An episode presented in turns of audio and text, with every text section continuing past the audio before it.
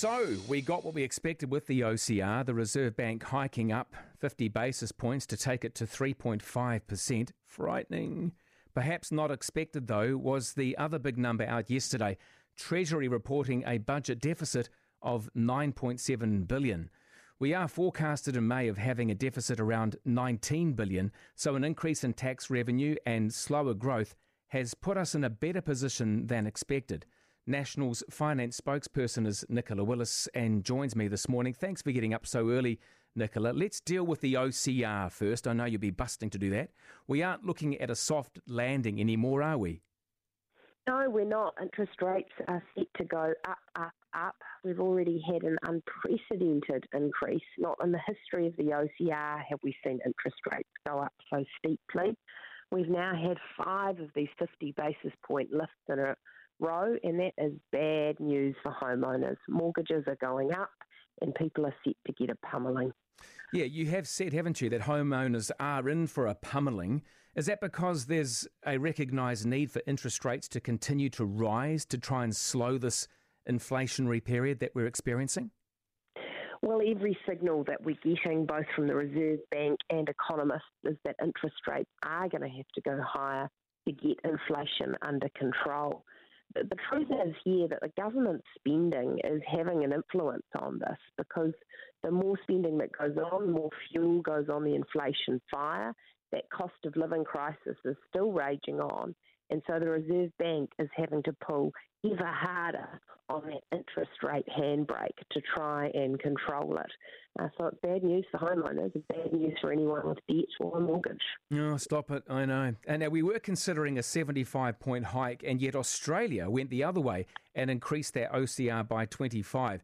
What's so different between our two economies at the moment? Well, that's a really good question. Australia does have lower headline inflation than we do. Prices aren't rising as fast there, and uh, that has meant its interest rates have stayed lower.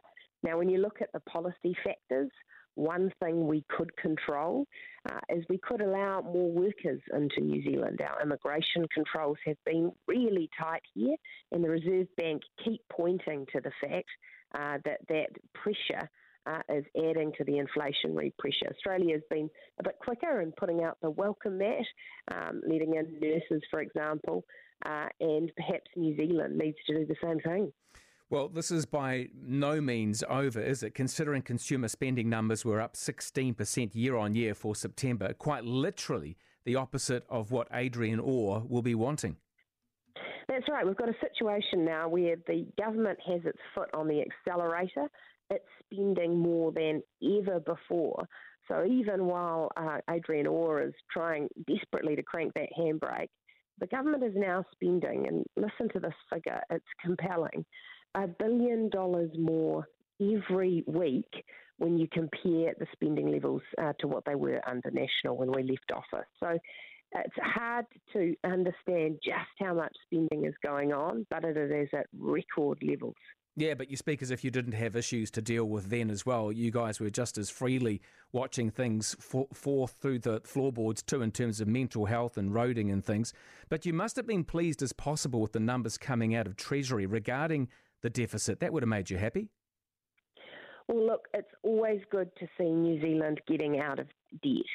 But the problem that we see is that New Zealanders are still doing it really tough. So while the government's on a big spending spree, it's also on a big tax take spree. It's taking more tax from New Zealanders. That's up on average uh, fifteen thousand dollars more in tax for every household in the country since Labour came in. And what we're seeing is not an income problem, it's a spending problem. And I just say, look, New Zealand has never had a government that spends so much while achieving so little, uh, because Labour ministers aren't delivering the better results you'd expect in health or education. They've dumped targets, they've dumped accountability, and instead they're pumping that money into bureaucracy, working groups, and poorer results for New Zealanders. A prudent finance minister could control that spending, get better results, and ensure people could just keep a bit more of what they're earning. Well, let's talk about that. Do you still stand by your tax cuts? Is now the right time for them?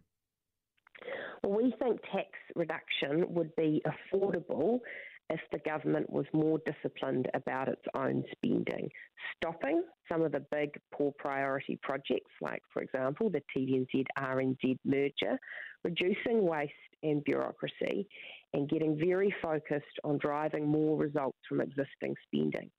If we did those things, then yes, tax reduction would absolutely be affordable. New Zealanders are in a cost of living crisis. They need to be able to hold on to a bit more of their own money, but this government seems intent on tax, tax, tax. Mm. Nicola Willis, National's finance spokesperson, thank you so much for joining us so early this morning here on Early Edition.